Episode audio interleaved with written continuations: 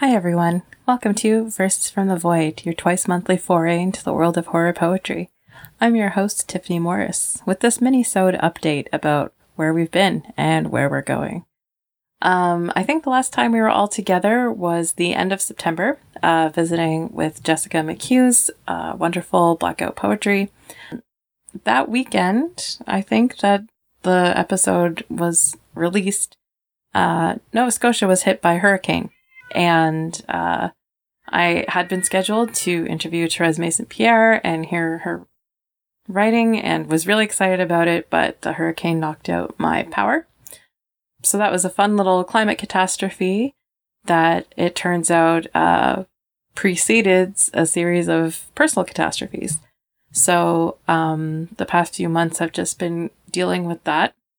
And it's been interesting to me because the experience of trauma, which, you know, uh, these experiences have been triggering some previous trauma I had.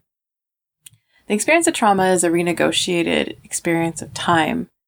And having an upended relationship to time. So, in a lot of ways, experiencing trauma brings the past into the present and it destabilizes previously held concepts of the future. I think in really interesting ways that poetry can serve the same function and do the same things, um, especially horror poetry. You know, um, using this speculative lens to really interrogate um, the uncertainty of life and the uncertainty of thought and self, and um, really just interrogating the unknown. And you know, trauma is kind of an invasion of the unknown um, onto your sense of normalcy. So I think that poetry can be a very, very cathartic thing for working through trauma and that disruption of time. So I'm eager to get back into the process of producing this podcast because I really, really value bringing together voices in horror poetry the wonderful creativity in the world of speculative poetry and horror poetry and just thinking through and talking with all of these wonderful horror poets and they all deliver so many different perspectives while working within the same medium. So yeah, I really wanted to make sure that this was just a hiatus and not a forever thing. I apologize that it was so sudden, such is life. And with that in mind, I wanted to come back better like a monstrous little butterfly emerging from its cocoon. So we're going to be making a few changes. I was thinking it might be better to forego the hour long format. Um, it just, it runs a little long.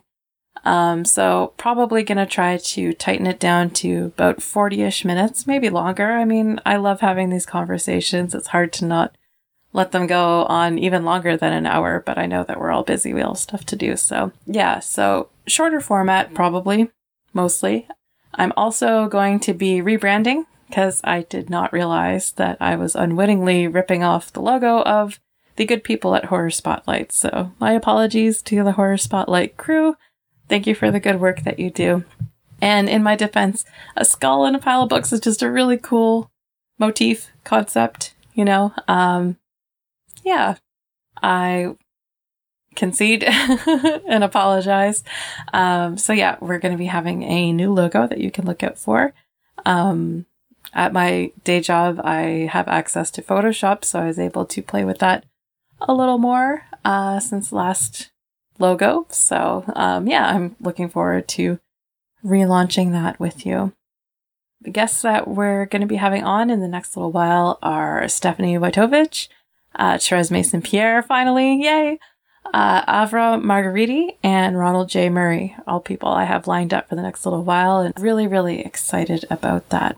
And I just wanted to share also that my own book of horror poetry has uh, come out in the midst of these personal catastrophes.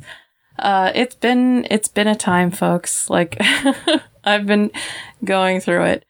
Um, so yeah, my poetry book, Elegies of Rotting Stars, uh, just came out in November. Um, I want to express my appreciation for everyone who has bought it already. Um, your support means so, so much to me, especially with all of the all of the chaos that life brings. It's it's been a really lovely uh light in the rotting starry darkness. So I really appreciate that. Um, I thought just as a little treat, I would read one of the poems, uh, just so I am not leaving you totally hanging. Until next time, go with Cigarette Reliquary. Cigarette Reliquary.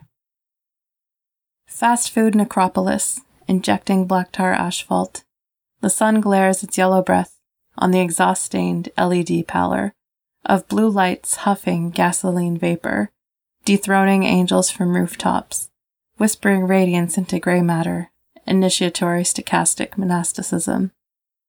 A song stuck in the head. Skull fragment, errata, algorithm, the language of machines grinding codes into cigarette reliquary. The nuclear psalm breaking my pelvis with the afterbirth, this tertiary regret veiling me like the gossamer of an insect wing, amidst the drowned cars keening in the oil slick, sweet sick, collapsing freeway, witnessing the vanishing rituals of a sprawling suburban house. A death's head moth, white on white daffodils, homes with abandoned prayer in every brick. Downstream, a fish is bleeding from the eye. The coin lost in the river, found inside its bludgeoned intestine sugared with rot. Blade gasped into contortions, fervid with the crystalline gospel of contamination. Revivals of microplastic sacrament, the holy leaded diesel revenant, stalking the city and staking voices into the mud. Sorrow is hijacking the burning out light that's corroding in the sky, and the sky itself is the blue of a suicide, sluicing through the budded refuse of spring. So that is from my new collection, The Elegies of Rotting Stars. And um, if you've already picked it up, I'm deeply grateful. No pressure to pick it up if you haven't yet. Um, the Kindle ebook is on sale for 99 cents until after Christmas, I think. I deeply appreciate your support of this podcast and of my book. And yeah, um, please keep an eye out for the wonderful work that's done by the people who've already been on here and um, the guests still to come. So, very, very excited. Um, yeah. Thanks again. Well, Alan. See you next time.